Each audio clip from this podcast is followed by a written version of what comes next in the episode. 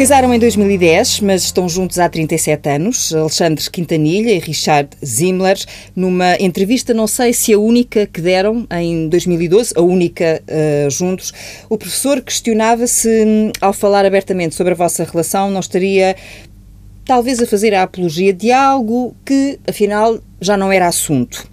Três anos depois, a verdade é que a vossa relação acaba por dar que falar, isto na sequência de um episódio que envolve a RTP e o jornalista José Rodrigues dos Santos. Ainda querem falar disso? Ainda vale a pena falar disso? Não, eu acho que não. Eu acho que um, a questão da, da, discriminação é um assunto uh, antiquíssimo. Um, há o racismo, a homofobia, a misoginia, há várias formas de discriminação. É um assunto, como eu disse, muito, muito antigo. E aquilo que Richard Vez diz é que as pessoas que têm essas, têm essas, essa forma de olhar para o mundo, muitas vezes não têm coragem de falar, de, de confessar que são racistas ou misóginos ou homofóbicos. Um, eu acho que é um, para mim, em, em, curiosamente, eu nunca senti homofobia em nenhum dos países em que eu vivi. Um, senti racismo, às vezes, por ser português. Muitos dos portugueses que vivem na África do Sul são madeirenses e, e trabalhavam nas, uh, nas quintas a produzir uh, fruta, etc. E eram considerados menos educados. Em França, a mesma coisa. Eu tive várias vezes episódios muito curiosos de pessoas que ficavam espantadas de eu estar doutorado em Física e ser português. Nos Estados Unidos, uh, curiosamente, eles nem sequer sabiam muito bem onde é que ficava Portugal, mas o facto de ser latino também causava alguma discriminação. E, portanto, uh, como eu lhe disse, nunca foi, nunca senti diretamente a homofobia, mas senti muitas vezes racismo uh, em relação a ser português, no mundo em que eu em que eu vivi nestes vários países por esse mundo fora. Portanto, é uma coisa que existe, uh, às vezes é mais subtil do que outras. Eu sinto nesta altura que uh, a melhor forma de lidar com isso é não ligar uh, e viver e continuar a viver da forma como sempre vivemos. Mas na altura uh, falou de um insulto, que se tratava de um insulto. As explicações que foram dadas uh, apenas uh, são uma máscara um disfarce para isso que está a dizer? É assim que as entende? Não, eu acho que aquilo que foi dito é que foi um lapso. Foi um, um equívoco. Um equívoco. Bem, e eu não consigo saber se foi ou não. Isso está na cabeça da pessoa que emitiu, não é? Portanto, eu não vou, não consigo confirmar se é um lapso, se é um equívoco, se, se pode até, até ser um equívoco com alguma razão de ser subconsciente, não é? Quer dizer, também pode haver isso, mas eu não sou nem psicanalista nem psicólogo e, portanto, não vou analisar isso. O que eu acho é, uh, se, mesmo que seja subconsciente ou tenha sido um lapso, eu acho que o que mostra é, de qualquer uma das duas maneiras, mostra uma certa uh, falta de profissionalismo, porque ou foi de propósito... Muitos comentadores falaram de incompetência. Uh, Sim, não sei se é incompetência, se é. Não, e nem sabia que era uh, cabeça de lista para o Porto, pelos vistos, que é um bocado estranho para um jornalista que passa Sim, informações sobre a eleição. do deputado mais velho do Parlamento que tinha sido não, mas ele, eleito nas listas pois, do PS. Pois, mas ele justificou dizendo que não, se, não, não, não estava, não tinha percebido que as imagens que vinham a seguir aparentemente eram de uma mulher e não eram de um homem. E ele tentou corrigir. Eu não sei se isso é verdade Era ou não. Era a tal desempregada eleita pelo Bloco de Esquerda. Pois, exato. E, portanto, eu não, eu não consigo saber se isso é verdade ou não. Não, não me interessa, essencialmente. Mas acho que, de qualquer das formas, ou não preparou bem a peça, e nesse caso também não é muito profissional. um, foi surpreendido com uma coisa que não conhecia, ou então uh, foi subconsciente ou foi mesmo deliberado. Eu, nesta altura, acho que é um, deixou de ser assunto. Uhum, muito bem. Agora, Amanhã, se acho... a RTP o convidar, terá todo o gosto em ser entrevistado pelos jornalistas de Rodrigues de Santos. Sim, quer dizer, eu também não, não, não, não vou ser. Se for ele o pivô ou o apresentador do espaço em questão, isso Veremos, não vai causar. Não, não, sei, não faço a mínima ideia. O Richard faz que não com a cabeça. Ai, não sei. Ah, eu só quero acrescentar duas coisas. Uh, primeira coisa é que eu já sofri uh, situações de discriminação com alguma frequência. Sou judeu. Uh, sou homossexual, sou americano, cheguei a Portugal numa altura em que o anti-americanismo era muito visível, muito uhum. gritante. Uh, fui insultado em público várias vezes por ser americano, de um país imperialista que causa todas as guerras do mundo, etc, etc. É muito difícil lidar com isso. E as pessoas que têm esses preconceitos raramente assumem assumem as ideias retrógradas que eles possam ter. Normalmente eles dizem que Ai, foi um engano, foi um lapso, um equívoco. Quer dizer, hoje em dia as pessoas nós sabemos todos que há racismo em Portugal, como está nos Estados Unidos, mas ninguém admite isso. Então, fica mal admitir. É, fica muito mal admitir e por isso estou habituado a outra pessoa dizer olha, quando eu disse que não gostei dos judeus, era um equívoco, o Richard não percebeu bem, era um, era um lapso qualquer. Eu queria dizer israelitas, não queria dizer judeus. Então, para mim, isso é mais do que normal. Segunda coisa, este episódio grotesco um, não tem grande efeito sobre nós. Uhum. Não, não afeta a nossa relação, as nossas amizades, a nossa vivência em Portugal. Em nosso caso não tem importância, mas há pessoas muito mais frágeis, muito mais vulneráveis, sobretudo jovens, jovens homossexuais, jovens negros, e eles confrontam situações de discriminação e eles, sim, eles são dependentes dos adultos, eles têm pouco poder. Nós, nós, somos, nós não somos dependentes da RTP e muito menos do jornalista José Rodrigues de Santos, então para nós não tem influência nenhuma. Mas então, eu, quando isto aconteceu, eu pensei nos jovens homossexuais que estão a viver em situações difíceis, não podem viver abertamente como tal e é, é, muito difícil para eles. Então, sempre que haja situações como esta, eu penso nas pessoas mais vulneráveis e frágeis. Porque essas pessoas ainda, e a forma como essas pessoas estão no mundo e na vida, ainda depende muito daquilo que os outros pensam delas. Óbvio, é óbvio. Exatamente. É. Não se consegue sacudir assim de um dia para o outro não, uma, uh, uma, o peso dessa. Uma jovem lésbica que está a viver em Évora e que não pode sumir-se, não pode dizer isso aos pais ou amigos ela está a viver numa situação de terror constante. Então, quando isto acontece, ou outro episódio acontece, torna a pessoa ainda mais frágil, porque ela pensa, bom, se eu confessar, se eu dizer alguma coisa sobre a minha sexualidade, todo mundo vai reagir. Então, é, é isto, é, é, eu acho que o Alexandre diz sempre que isto é um não assunto para nós. É verdade, mas não é um não assunto, infelizmente, ainda para pessoas mais frágeis é que há um lado, eh, se quiser, positivo disto. É que a reação foi de tal maneira viral no país que foi surpreendente para mim. Quer dizer, eu, eu, eh, eu sentir que estou a viver num país que está no século XXI e para quem a grande maioria das pessoas que reagiram, e foram milhares de pessoas que reagiram, reagiram de uma forma chocada. E eu acho isto muito positivo. Quer dizer, acho que a reação que houve a este episódio quer seja lapso ou não seja, foi uma reação muito saudável. Uhum. Isso sim é um sinal é um de sinal que o país uh, já deu imenso, passos imenso. significativos. O mundo não é só o país, isto não é só um problema de Portugal, não é? Que isto não é. Sim, mas, mas estamos em Portugal. Portugal não é? Exatamente. É? Agora isto, uh, eu senti, uh, eu senti um certo conforto, se quiser, quer dizer, a, a ideia de que já não é possível uh, faz, que isto aconteça e que as pessoas se calem. Ou seja, quando muitas vezes ainda se discutem e se debatem os ditos temas fraturantes uhum. uh, e os uh, que estão contra a adoção de uh, certas leis invocam precisamente uhum. que a sociedade portuguesa ainda não está preparada, uhum. isto ou aquilo, esta reação prova que estão errados. Deixa-me só dizer uma coisa: os direitos fundamentais não são dados, são conquistados. Se, se se as mulheres franceses, americanas, portuguesas, nova-zelandesas não andavam nas ruas a exigir o direito de votar, elas ainda não teriam o direito de votar. Então, esta ideia de que a sociedade portuguesa, ou italiana, ou espanhola, teria que ser absolutamente, totalmente preparada para receber, isso nunca vai acontecer. As pessoas que estão a ser sistematicamente discriminadas têm que exigir igualdade, ou não vai acontecer.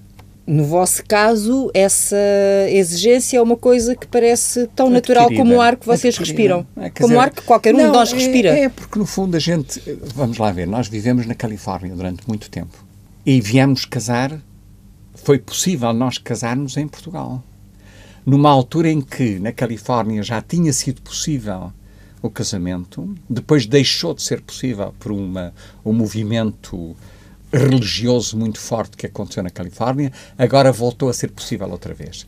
O que é, um, o que é uma coisa curiosa. Mas em Portugal há, uh, passou a ser possível e na primeira oportunidade que nós tivemos, casamos. Não é pelo. Não é pelo que nós achamos que o casamento é um, um, um, o casamento não mudou a vossa relação? Não, não mudou, é? não. Mudou no sentido de que há determinadas há determinadas uh, formas de estar em que, por exemplo, eu, se eu estiver muito doente, o Richard pode tomar decisões sobre a minha doença, sendo casado comigo. Se não fosse, não podia tomar decisões Mudou sobre isso. no sentido dos direitos, Dos não direitos, é? exatamente, é isso. Os direitos sobre a saúde, sobre a forma de estar, sobre a parte económica, sobre a parte dos... Tudo isso mudou. Apesar de vocês já terem isso mais ou menos resolvido nos Estados Unidos, não é? Não estamos casados nos Estados Unidos. Sim, é? mas têm testamento vital, muito Temos, antes de sim, se falar, e portanto isso isso, muito isso é estava verdade. feito já há muitos É verdade, anos, não é é? verdade. O que é meu é teu, Pois, o que é meu é nosso. Exatamente. Eu-. Curiosamente, o testamento vital tem que ser, nos Estados Unidos, tem que ser renovado de 5 em 5 anos. A pessoa tem que afirmar isso novamente de 5 em 5 anos. Não é? E a questão de, de tomar decisões sobre problemas de saúde é outro, não é o testamento vital. É um outro documento que diz que se eu estiver, se eu for incapaz de tomar decisões sobre a minha saúde, quem vai tomar as decisões é o Richard. E vice-versa. Isso já está garantido nos Estados Unidos. Cá em Portugal agora já parece que existe um novo documento. Nós estamos a tratar desse assunto. Ainda não tratamos, tivemos uma série de perguntas que queríamos esclarecer, mas que vai estar eh, assinado por nós muito em breve. Viveram, descobriram eh, a vossa orientação sexual de formas eh, diferentes, não é? Uhum. Foi um processo, tanto quanto li, bastante mais pacífico, no caso do professor Alexandre Quintanilha, do que para, para o Richard. Não sei se foi mais pacífico. Eu até. No contexto até- familiar foi, não é? Sim, no contexto familiar eh, foi totalmente pacífico. Quer dizer, eu quando disse aos meus pais, eu tinha eh, 16 ou 17 anos, que estava apaixonado, porque eu, eu, houve uma altura em que eu me apaixonava, com, se calhar com a mesma facilidade por mulheres ou por homens, não é? Havia pessoas de quem eu gostava muito e eu sentia que quando se gostava muito de uma pessoa, eu achava que o gostar muito da pessoa eh, fazia com que necessariamente pudéssemos passar a uma relação também física. Não fazia muito sentido para mim ter uma relação emocional muito forte e não ter uma relação física muito forte. é? E aí é que apareceram os problemas, porque quando, quando, eu tinha, quando eu tinha uma relação muito forte com uma mulher era normal, quando eu tinha com um homem eh, era muito mais complicado. Não é? Quer dizer, em geral levava 3 ou 4 ou 5 anos para que a relação física acontecesse. Não é? Porque eram em geral homens heterossexuais. Também E levavam umas tampas, imagino eu. Também levavam umas tampas. Não levei muitas, Ah, já pronto. agora. Também não me apaixonei assim com tanta facilidade como isso, não é? Não foram assim centenas, não é? Foram Também sempre, algumas. sempre se disse que é um homem bonito. Nunca tive essa sensação, por acaso. Eu nunca achei que era, que era fisicamente atraente. hum, eh, nunca tive essa sensação. Mas, Então os, mas quando eu que disse, jogava eram de natureza intelectual. eram, eram, eram. E, e quando eu disse aos meus pais que estava apaixonado por um homem, que não percebia o que é que isso significava, eh, a reação foi muito, Natural. muito natural. Disseram, estás apaixonado, achamos que isso é, é- é maravilhoso, estar apaixonado. Se isso é um problema para ti, podemos Resolve. arranjar alguém com que tu possas falar sobre o assunto, se quiseres. E chegou a e falar eu não falei, é, como falei, psiquiatra. falei com um psiquiatra, que foi fabuloso. Que me disse a mesma coisa. O estar apaixonado é uma coisa maravilhosa, é a coisa melhor que acontece à vida de uma pessoa e, portanto, não vejo que seja um problema de maior. Tive muita sorte. Imagino o que é nos anos 60, em África, em Moçambique. Primeiro ter pais assim, um pai e uma mãe desta forma, e ter um psiquiatra... Uma mãe alemã e um mãe pai açoriano. Pois, mas que cresceram em Açores. Pois, mas que se conheceram em Berlim nos anos 20, em que Berlim era a capital do mundo do ponto de vista cultural e, e científico, tudo isso, não é? Portanto, a minha mãe era uma mulher com mulheres com ideias muito avançadas para, para a época dele. Muito e à frente, pai como se também. costuma dizer. Muito à frente, exatamente. E, portanto, eu tive muita sorte porque encontrei um ambiente em que talvez eu Um ainda ambiente tivesse... quase perfeito em termos familiares, não Sim. para. Não, eu ainda estava com- confuso, não é? Quer dizer, esta coisa Hum. de, de estar apaixonado por alguém eh, que não era considerado, não era considerado uma coisa normal na altura, a mim perturbava-me, é? porque uma coisa é gostar, outra coisa é estar. Tinha, o, o, o professor tinha que idade? Tinha Exatamente. 16, 17 anos, uhum. quando isto aconteceu. É? E, portanto, eu tive muita sorte porque eu entrei para o mundo sem este peso uhum. da, da, crítica ou da, do julgamento negativo a isso. Tive muita sorte, é verdade. No caso do Richard, a história uh, é outra. Sim, os meus pais eram bem, bem mais provincianos, eu diria. Um, eles eram pessoas instruídas, inteligentes, sensíveis, mas de um meio muito restrito e limitado, uh, uh, em, em, que a homossexualidade era, foi considerada um, uma vergonha. Uma vergonha para a pessoa, para a família, para a comunidade, etc, etc. E ainda por cima, no meu caso, eu era grande desportista temos... Não, não tinham os ditos tiques. Exato. Temos estas ideias estereotipadas de que o homossexual devia ser assim ou assim. E desportista não pode ser, obviamente, porque sou um machão, vai, vou jogar bem basquetebol e futebol. Eu era o contrário. Eu adorava jogar basquetebol, beisebol, futebol. Então, quando eu apaixonei-me por Alexandre, e no seu caso foi amor à primeira vista, já o disse, Sim, é? exatamente. Foi Entrei num café casos, e vi. Foi recíproco. Mas o professor disse que Levou mais tempo, levou, porque ele não... pensava que se calhar eu era uma pessoa mais duvidosa, sabe? Hum. De qualquer das maneiras, eh, eu pensei, bom, agora há confirmação de que eu sou gay porque apaixonei-me por um homem, que significa qualquer coisa. Então vou dizer aos meus pais. Então tinha eu 22 anos nessa altura e disse primeiro à minha mãe e depois a minha mãe disse ao meu pai. O meu pai gritou uma coisa. Pode dizer. Ele gritou: Ah, ele é maricas também. Isto porque o seu irmão. É, o meu irmão morreu. era também gay. Então, e depois oh, ouvi uma pancada seca.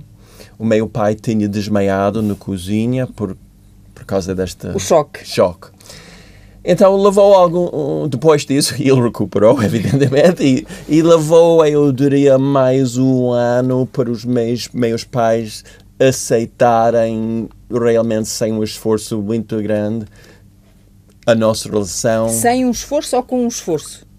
Com um esforço para evoluir. Uhum. Eu sempre digo o seguinte: independentemente da questão da homossexualidade, os pais para manter uma boa relação com os filhos, tem que evoluir com eles. Tem que compreender muito bem quem é esta filha que eu tenho, o que ela quer. E às vezes há surpresas e choques. E os pais que não conseguem evoluir vão perder os filhos. No meu caso, os meus pais tinham que aceitar e compreender que a minha relação com Alexandra era estável, de amor, e que não ia desagregar-se. E por isso, felizmente, eles conseguiram evoluir e por isso o Alexandre mais tarde estabeleceu uma relação muito boa, muito favorável, muito sem esforço nenhum com, com os meus pais. Ainda hoje uh, gosta de ir aos supermercados que a sua mãe frequentava, não é? Sim. Portanto, ficou ali uma relação quase de, de pele, de cheiros. É. De... Com a mãe dele foi principalmente através da literatura, porque a mãe dele era uma mulher que lia imenso, e nós tínhamos gostos muito parecidos. Ela tinha dois ou três autores que ela considerava como espécie de bíblia para ela, que eram os mesmos que, que eu tinha. Que era o Proust, que era o, o, Stendhal, o Goethe, o Stendhal. Havia uma série de autores em relação aos quais nós tínhamos uma, a mesma opinião e passávamos horas a discutir os, os, os livros escritos e, portanto, foi uma relação que se tornou muito íntima também, porque eram pessoas que significavam muito para ela e muito para mim. Com o pai foi uma relação, demorou mais tempo, mas foi uma relação muito bonita. Eu ainda me lembro de quando nós viemos para Portugal, a última coisa que o pai dele disse. O meu pai já era velho, doente, e sabia que provavelmente não ia continuar muito mais tempo uhum. vivo. E, e disse ao Alexandra quando ele nos despediu uh, ao aeroporto de Kennedy em Nova York, foi ter com ele, não comigo, mas foi ter com ele e, e pediu, pediu, pediu a ele para tomar conta do seu, do seu filho. E, foi um momento importante. E, emocionante, não é? Aliás, o professor Alexandre Quintanilha está, está emocionado ao recordar esse momento porque, ao fim e ao cabo, estava a entregar-lhe aquilo uhum. que ele tinha de mais precioso, não é? Uhum. Exatamente. Sendo já o único filho, porque o outro morreu com. Não, eu tenho, tem mais irmãs.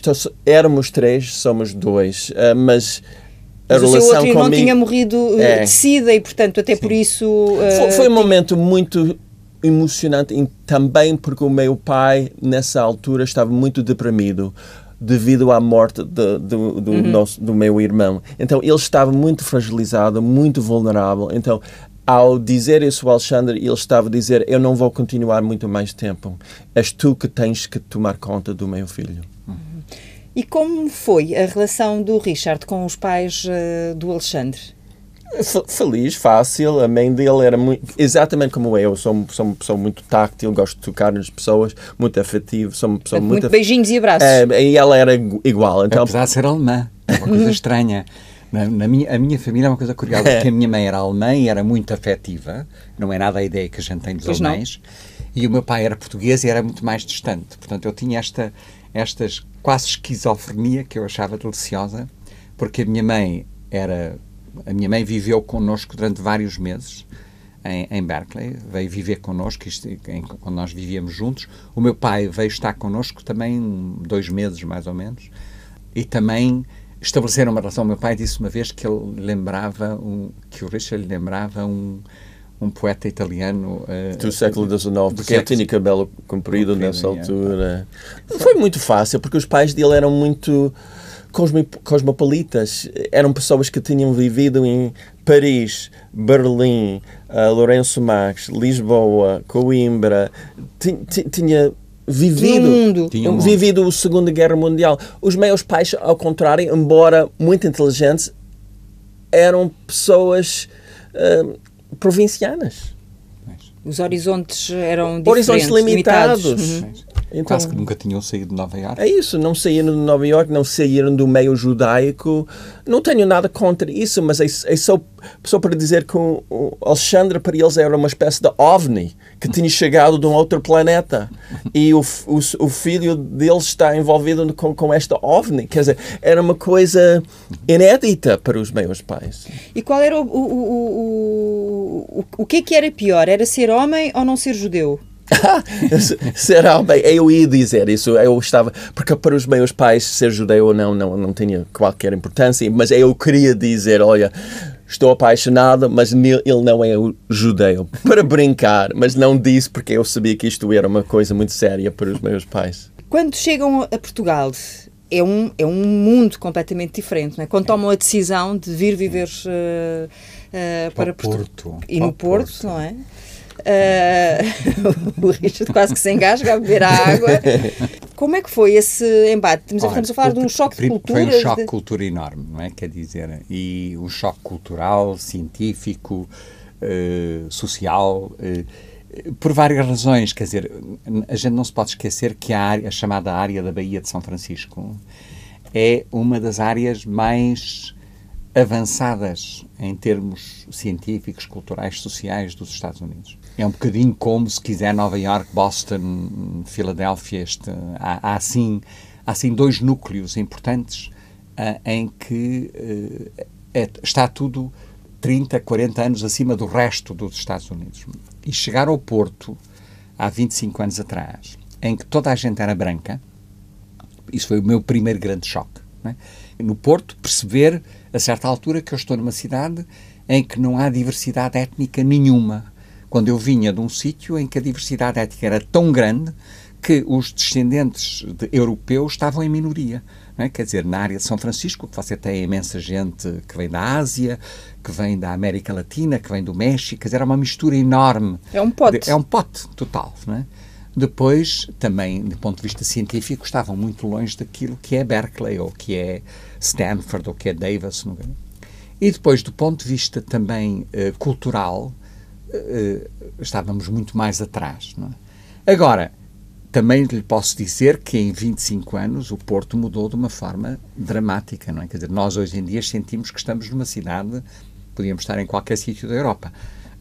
Portanto, houve uma mudança enorme do ponto de vista da cidade. A cidade do Porto hoje é uma cidade em que tanta coisa mudou, cientificamente, culturalmente, socialmente, que nós hoje sentimos que estamos estamos no mundo. eh, Quer dizer, o Porto faz parte da Europa, é uma cidade europeia, como qualquer outra, ah, em que vivemos de uma forma como vivemos em, Paris ou como vivemos em ah, noutros sítios. Não é Nova York, não é? Quer dizer, mas eh, também não há nenhuma cidade na Europa igual a Nova York. Nova York é, é única. Mas foi um choque muito grande. Nos primeiros dois anos, nós falámos muitas vezes eh, em se tínhamos tomado a decisão certa, se, se não devíamos voltar, se- porque estava a ser muito difícil. Em Portugal, em 1990, não era só Porto, hum, era um país fechado. Do ponto de vista de um americano, ok? Muito fechado. Uh, Eu lembro-me de que havia uma só loja que vendia jornais estrangeiros no Porto, na Baixa. Estes jornais da França e tal, como se fossem objetos muito estranhos. Uh, eu cheguei com um computador Macintosh e para conseguir uma fita para a minha impressora, não havia uma única loja em Portugal. Eu tinha que escrever para a sede da Apple em Amsterdã para conseguir uma fita. Agora, imagina, o país mudou completamente. Porto é uma cidade escura nessa altura, agora é uma cidade de luz, aberta. Ah, E qual- qualquer pessoa em Portugal que tem acesso a um computador tem acesso às mesmas informações, mesmos sites, mesmos magazines, revistas. Há uma pessoa na China, no Peru, nos Estados Unidos. Então não há esse lapso de tempo agora. Nessa altura, 1990, eu pensei, eu, eu cheguei a um sítio que tinha parado Cheguei em ao fim tempo. do mundo. É o fim do mundo. O É. terceiro mundo, quarto mundo, quase. Portugal, nessa altura, era um país muito fechado, muito isolado em termos de informações do que, está, o- de o que estava a acontecer no resto do mundo. E então como é que era vista a vossa relação? A coisa que, que mais nos eh, sensibilizou foi que o assunto nunca foi Assunto. nunca foi assunto. Quer dizer, no Porto nós estabelecemos muitas relações, eu não direi muitas amizades, mas muitas relações, e o assunto nunca foi assunto. Hum, e, portanto, isso também foi, foi eh, confortante, não é? A gente estar num sítio, no, no, no bairro onde a gente vive, eh, à medida que o Richard passou a ser conhecido, porque começou a escrever livros, ele, gente- ele passa na rua e tem as senhoras no terceiro andar a dizer Olá, Richard, bom dia, não sei o quê. Quer dizer, há uma, há uma, há uma certa intimidade que foi estabelecida com as pessoas do bairro, que- que é uma coisa muito confortável, não é? a gente sentir que vai ao café toda a gente sabe quem a gente, quem a gente é. Há pessoas que vão lá deixar eh, eh, encomendas para o Richard ou livros para ele assinar, deixam ficar no café e depois o senhor do café, quando ele chega perto para ele assinar o livro. Esta, isto foi desenvolvido nestes 20 e tal anos que a gente dá autógrafos através da vizinhança, não é? Portanto, a vizinhança leva Eu tenho um sistema com o café ao lado, porque as pessoas escrevem, sei lá, de Évora, vou estar no Porto no dia tal, como é que eu posso ter o livro autografado? E eu peço para eles deixar no café, eu vou recolher, assinar e deixar outra vez. Funciona muito bem. Ahm, mas tivemos sorte, porque chegamos, ele chegou já como professor catedrático. Eu cheguei estrangeiro, então os estrangeiros em Portugal têm mais latitude. Porque são sempre estranhos. Mais São- respeitados. Mais, À partida, respeitados, é quer dizer, são pessoas estranhas, quer dizer, eles vestem de uma forma diferente, não Era falam isso que eu ia perguntar É. precisamente. Não deve ter sido assim à primeira, que lá no Porto viram o Richard a aparecer com o seu estilo mais eh, informal, de Sim. sandália. Provavelmente eh, e eles- meia, isso Mas não, mas não, mas a gente não ligou a isso. né? Quer dizer, se eles tiveram essa atitude, nós não sentimos essa atitude. Lá está, ninguém tinha coragem, não, nem sei se é coragem ou lata, de dizer diretamente: olha, vocês são mi- miséria. Não, dizer, ninguém, ninguém fazia isso. Não é muito português fazer isso, mas hum, eu acho que transpira qualquer coisa entre nós que, que diz às outras pessoas que estamos apaixonados e não estamos interessados. Continuam apaixonados Claro ao fim sim. destes anos todos. Uhum. e, e que não estamos interessados. Isso não é arrogância. Não estamos interessados na opinião dos outros sobre a nossa relação. Sobre a minha escrita, sim. Sobre os artigos científicos, sim. Mas sobre a nossa relação, não. Não estamos interessados. E o que é que é isso que transpira? Tem, consegue dar um nome a isso? É uma vibração que qualquer pessoa emite Uma energia? que dá sinais às outras pessoas que ele está deprimido ou está alegre e eu acho que nós transmitimos, não sei como, essa ideia de que estamos bem estamos bem na nossa pele e que, de facto, não precisamos de aprovação. Não precisamos que a nossa relação seja validada. De, de, de outras pessoas. Dizer, eu acho que também a forma como nós falamos um do outro, a forma como quando a gente conta histórias, quando estamos separados um do outro e estamos com outras pessoas, e, e eu, no meio de uma conversa, digo o Richard disse, ou fez, ou nós fomos fazer isto, e ele deve fazer exatamente a mesma coisa, eu, eu acho que isto também torna um, o assunto de tal maneira natural e de tal, é como se estivéssemos a falar de, de famílias uhum. diferentes. E, portanto, eu, eu, E eu, pouco a pouco eu acho que as outras pessoas ficam confortáveis isso. Porque nem toda a gente está habituada a lidar... Porque o vosso à vontade desarma qualquer é tipo é isso, de preconceito é isso, que as pessoas é possam, é bem lá no fundo, ainda talvez, sentir, é isso? Talvez, talvez. Eu penso talvez. que sim, porque quando nós conhecemos uma pessoa muito diferente de nós, para mim, por exemplo, poderia ser um africano, eu nasci na África, e é natural que a primeira reação minha pode ser ah, se calhar esta pessoa é muito diferente de mim, não tem os mesmos interesses, vai reagir de uma forma diferente se eu falar disto ou aquilo. Mesmo que não verbalize, a própria expressão eu vou é pensar a primeira, isso, pode haver... Mas pouco a pouco, a conversar com a pessoa, a ter um convívio com essa pessoa, eu vou perceber, não, ele é exatamente como eu. Então não há diferença nenhuma. Daí é tudo, tudo fica mais descontraído. Eu acho que isso acontece connosco. Mas nestes anos todos nunca houve assim. Uh, eu agora ia usar nunca. a palavra equívoco, mas não vou porque pode ter outras interpretações. nunca, nunca houve nunca assim senti. nenhuma situação nunca. menos da qual até nunca vocês senti. se rissem depois. Nunca senti. Senti às vezes um, uma coisa curiosa que é um, o, o, o facto, senti quase que o oposto o facto de eu ter feito toda a minha carreira científica lá fora e ter vindo dos Estados Unidos, onde eu já era professora, onde eu era diretor de um centro, de um grande centro de investigação, hum, às vezes criava junto das pessoas de cá um certo sentimento quase que de ele já provou e portanto tudo o que ele diz uh, vou valorizar mais porque ele tem essa bagagem consigo e eu às vezes tenho que reagir contra isso quer dizer o facto de eu já ter construído qualquer coisa noutro sítio não me dá mais competência necessariamente para resolver problemas que são de, de, ordem diferente. Porque em Portugal também há um bocadinho essa ideia de que a pessoa se vem lá de fora e se já provou que lá fora é bom, tem que ser um, um gênio. Há muitos portugueses que dizem, ah, eu, eu estive, eu, eu doutorei-me nesta universidade, fiz a minha, a minha carreira científica, não sei o quê, e isto quase que dá, quase que valida um pouco um, Tudo o resto. a competência da pessoa. Seja o que for, que, é, não é? Que é um bocadinho, eu diria, se calhar arriscando, que é um bocadinho um sentimento de inferioridade. Como esteve em Berkeley, como esteve hum? numa universidade de grande prestígio, obviamente que aquilo que ele diz tem que ser mais valioso do que aquilo que diz um colega dele de cá. É? E, e, e, eu senti quase que o oposto. A, a, necessidade, às vezes, de dizer: não, esta é a minha opinião, mas a sua opinião é tão válida como a minha e, portanto, temos que debater este assunto. É quase ao contrário. Agora. Mas nunca... uma coisa são os percursos académicos, profissionais, exatamente, a forma exatamente. como nós nos pois. realizamos sim, sim, sim, uh, desse ponto de vista. Outra coisa é aquilo que nós sentimos e a pois. forma como nós uh, vivemos os nossos. Uh, a nossa intimidade, não é? Sim.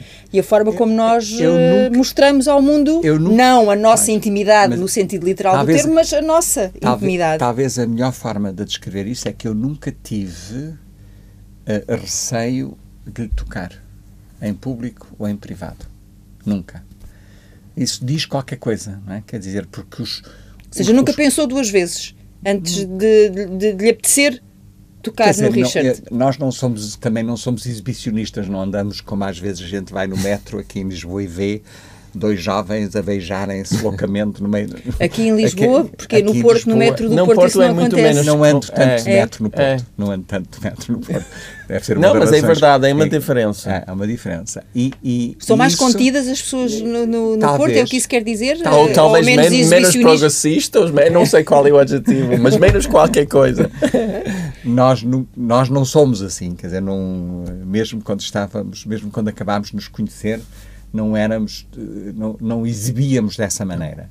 Mas tudo o que a gente exibia de forma de afeição... Contacto físico. Contacto físico. Às vezes, é difícil a gente dizer que nunca sentiu isso, não é? Nunca sentiu alguma reserva de o fazer. Eu não consigo dizer que nunca sentiu. Levou algum Mas tempo, algum levou, tempo. levou 10 anos para nós sentirmos muito confortáveis neste meio. Sim. Mas eu, a minha experiência em Portugal é que tive muitas mais dificuldades aqui, tinha, por ser americano do que por ser judeu ou homossexual. Hum. As pessoas, as coisas que que as pessoas me diziam em público, insultos. Uh, América não tem cultura nenhuma. Uh, América causou todas as guerras do mundo. Vocês não têm história nenhuma. Eu não sei, esse país não tem graça nenhuma. Quer dizer, enfrenta isso, outras isso ainda se ouve hoje. Ainda se ouve, menos, mas ainda se muito ouve. Menos, muito menos. Mas de uma forma muito agressiva.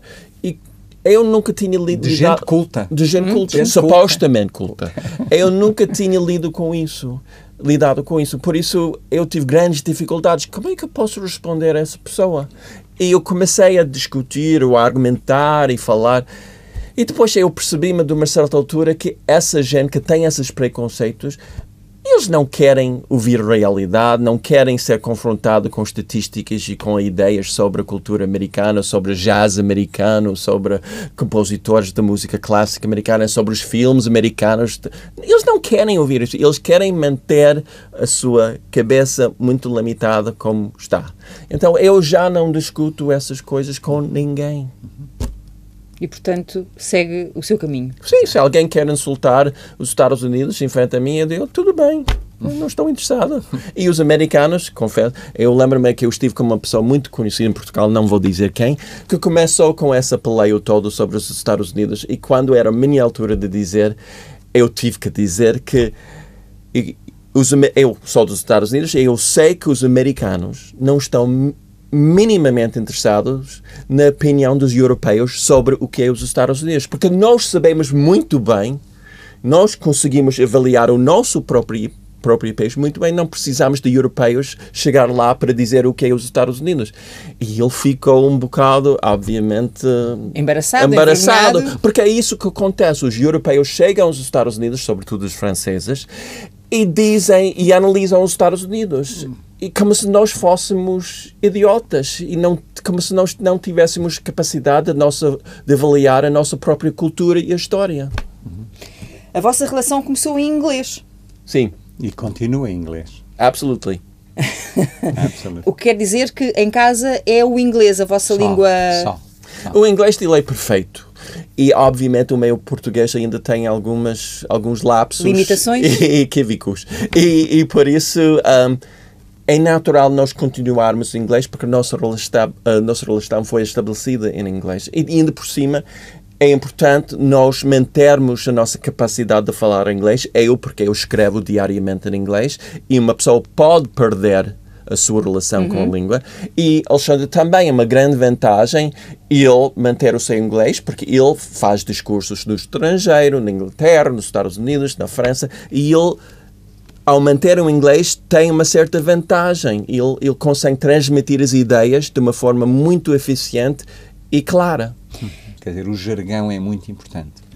Eu não, eu não me sinto confortável, hoje em dia, não se esqueça que eu vivi 35 anos da minha vida no mundo anglo-saxónico. E eu não me sinto confortável, eu não consigo dizer pá, eu não consigo dizer Ou gajo. gajo. Ou gaja, não consigo dizer há certos palavrões em português que eu não consigo dizer. E não é por uma questão de snobismo, é que não consigo dizer. Ao passo que eu consigo dizer o equivalente em inglês. Sinto muito mais à vontade a dizer isso. Portanto, eu, para mim, o jargão e o calão é muito mais uh, fácil, para mim, o inglês do que o português pelo menos na adolescência e, e, e às vezes depois uh, isso mantém-se pela idade adulta, há quem diga que é muito mais fácil expressar o amor na língua inglesa porque tem outra sonoridade, não sei, tem não uh, sei. outra. Eu, eu, acho que eu acho que uh, eu acho que a língua, para mim, a língua mais poderosa para exprimir emoções fora do vulgar é o alemão que é uma coisa estranha eu estar a dizer eu, isso, eu, eu sei, eu Porque sei, a mãe é alemã. A minha mãe era alemã, uh, há a poesia alemã da época romântica que é absolutamente fora de série, quer dizer, o, o Novalis, o, há, há, uma série de, de autores alemães que, eh, que exprimiram emoções um, que me marcaram muito. Hum? Eu aprendi o alemão tarde. Eu aprendi, não aprendi.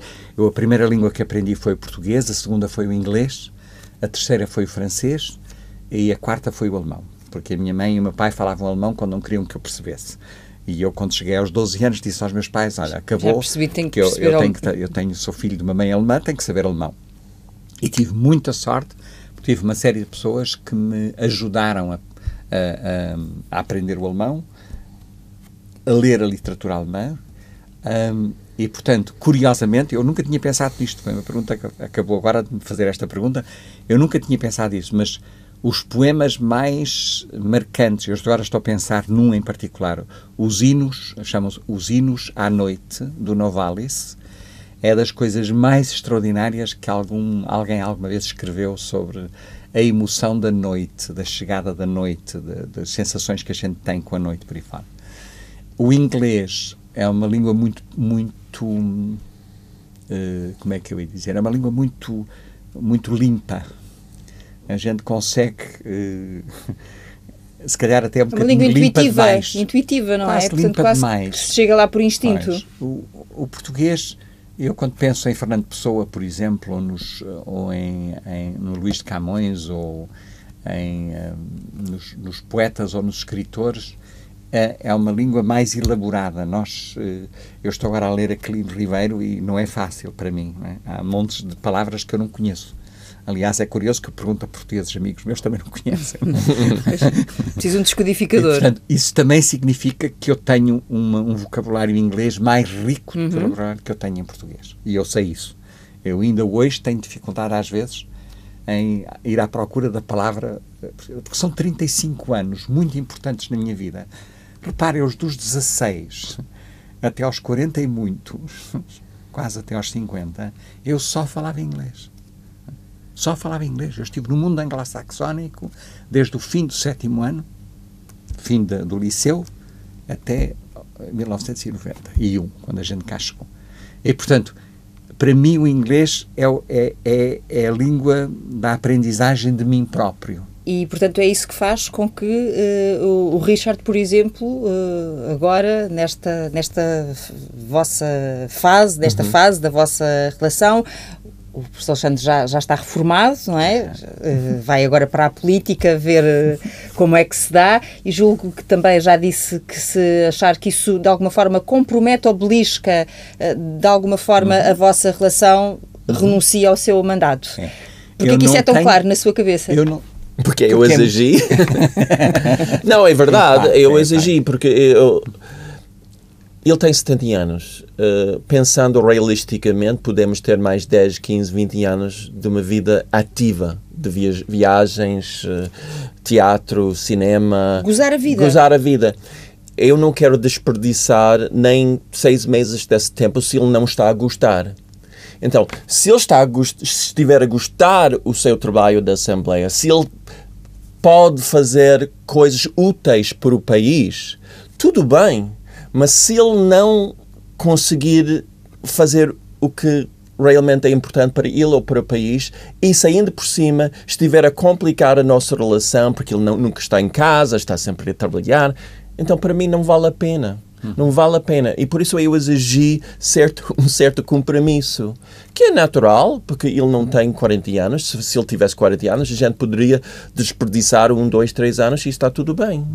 Eu sou muito realista, eu já perdi os pais, perdi um irmão. A vida não é eterna e eu, eu sou consciente disso em todos os momentos do dia. Não vou perder foi, isso. Foi uma semana que nós tivemos de reflexão, de, reflexão, de... de decisão, que é assim que vai ser feito. Eu, nesta altura, estou totalmente. Estou até excitado com a ideia de ir para a política. Pode ser, pode ser eh, adolescente da minha parte, não sei, mas Tô, acho, que é, acho que é uma experiência que pode ser muito interessante e pode ser valiosa, não é só para mim, mas também estou totalmente de acordo. Quer dizer, se isto não for, se, se não nos ajudar a crescer, não vale a pena. E, portanto, eu não vou com a intenção de... Se não vos ajudar a crescer enquanto pessoas e enquanto casal, é isso? E, e, enquanto, e enquanto pessoas, enquanto casal e enquanto casal que está neste país e que gosta de estar neste país. Quer dizer, nós escolhemos vir para cá. Nós podíamos ter ido para qualquer outro sítio. E, portanto, ao escolher vir para cá e ao termos dois ou três anos no início muito difíceis, também estabelecemos uma, uma relação muito forte com aquilo que é Portugal. E, portanto, para mim, uh, é muito importante que eu e ele possamos sentir que estamos a, a, a, contribuir para o crescimento também, não é só de nós dois, mas também do próprio país. Não é? E eu, nesta altura, eu tenho sido muito crítico daquilo que têm sido as políticas de educação e as políticas de, à volta do conhecimento e à volta de, de tudo o que tem a ver com o público neste país. Isto também me deu uma oportunidade de eu poder ir para dentro e tentar ver se dentro é possível também alterar alguma coisa. Uhum. Está uh, excitado, uh, uh, cada vez mais, é engraçado. Eu andei nas arruadas e achei interessantíssimo porque me fez rejuvenescer, sabe que eu, eu andei, eu andei nos meus 30 anos, 20, 30, 40 anos, eu andei nas manifestações contra o apartheid em Joanesburgo, na, contra a guerra do Vietnã nos Estados Unidos, contra os direitos das minorias em São Francisco e, portanto, era uma sensação de estar com gente, todos à volta uns dos outros e todos a, a, a lutar pela mesma coisa. E eu, nestas arruadas, senti que voltei aos meus 30 anos. Né? E como é que o Richard vive este entusiasmo uh, do, do, do, Alexandre? Com uma pontinha de inveja? Não, não, não, não, nenhuma. Não, não, não, não, não. Eu acho que isso uh, é, uma, é um fruto da nossa relação, que é uma relação além de ser uma paixão, somos grandes amigos e isto para mim é uma viagem que já tem 37 anos e vai continuar. Então, sempre aquilo esteja a fazer alguma coisa de positivo e favorável, sempre que ele está entusiasmado, eu também estou entusiasmado.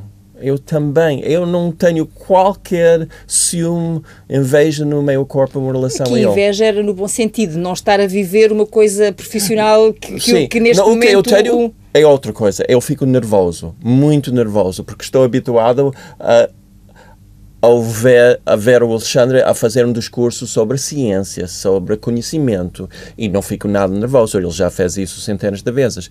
Mas aí ele falar de, de política, de, de política de educação, de conhecimento, de ciência, de direitos humanos, eu fico completamente nervoso, não então, consigo quando, ver. Quando, quando o professor Alexandre Quintino lhe fizer o primeiro discurso no Parlamento, o Richard vai estar nas galerias? Não, não, nem pensar. Não, não consigo, porque eu fico mesmo a tremer. Não estou a brincar. As pessoas diziam na, na, nas, nas, manifestações que, que agora um, eles olhavam para mim, eu estava de, de, de cabeça baixa e o Richard está doente. O que é que. Não, não estou doente, estou nervoso, não consigo ouvir isto. E por isso eu disse, digo a ele às vezes: olha, eu vou, vou desaparecer e vou voltar no fim eu não sei como é. É a melhor maneira que tem de é lidar melhor... com esse estado de ansiedade. É. Exatamente. Se calhar vão me habituar, eu espero que sim, mas por enquanto eu não quero ouvir, não quero, não quero. Mas deixa-me só dizer uma coisa, porque eu acho que é importante também dizer isto. Eu acho que uma das coisas que a relação uh, ajudou foi esta relação de 37 anos, é nós aprendermos, e acho que temos que aprender, não é uma coisa que seja inata, aprendermos a. Um, jubilar ou ficar satisfeitos e ficar realizados com a realização do outro. Aquilo que faz com que o outro cresça, para nós é tão importante como para o outro. Isto é uma coisa que leva tempo a aprender.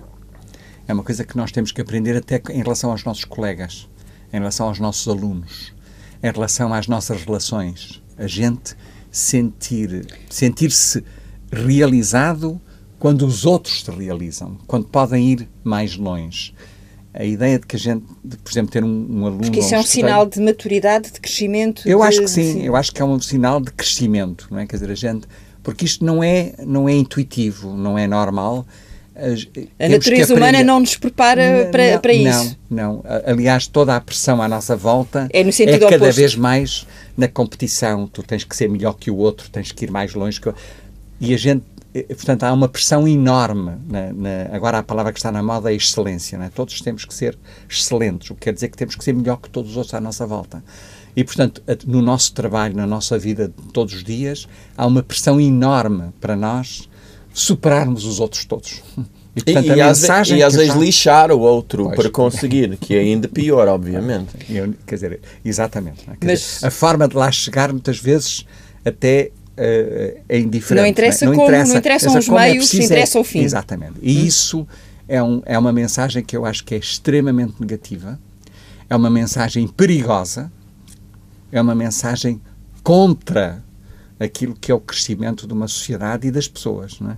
das, das pessoas que, principalmente quando são ma- mais jovens e são mais frágeis, andam à procura daquilo que andam, ah, querem ser, o terem alguém à sua volta que queira que eles possam ir mais longe, que não sejam só os pais, e às vezes nem os pais fazem isso, acho que é muito importante. E é uma coisa que leva muito tempo a aprender.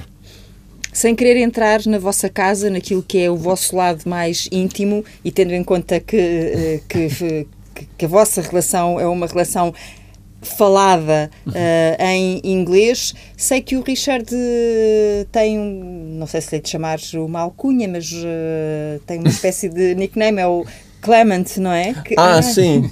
Porque eu tenho que explicar, explicar que Alexandre não é um nome americano e soa muito mal no oeste e nas zonas rurais dos Estados Unidos, soa como uma pessoa sofisticada da Europa.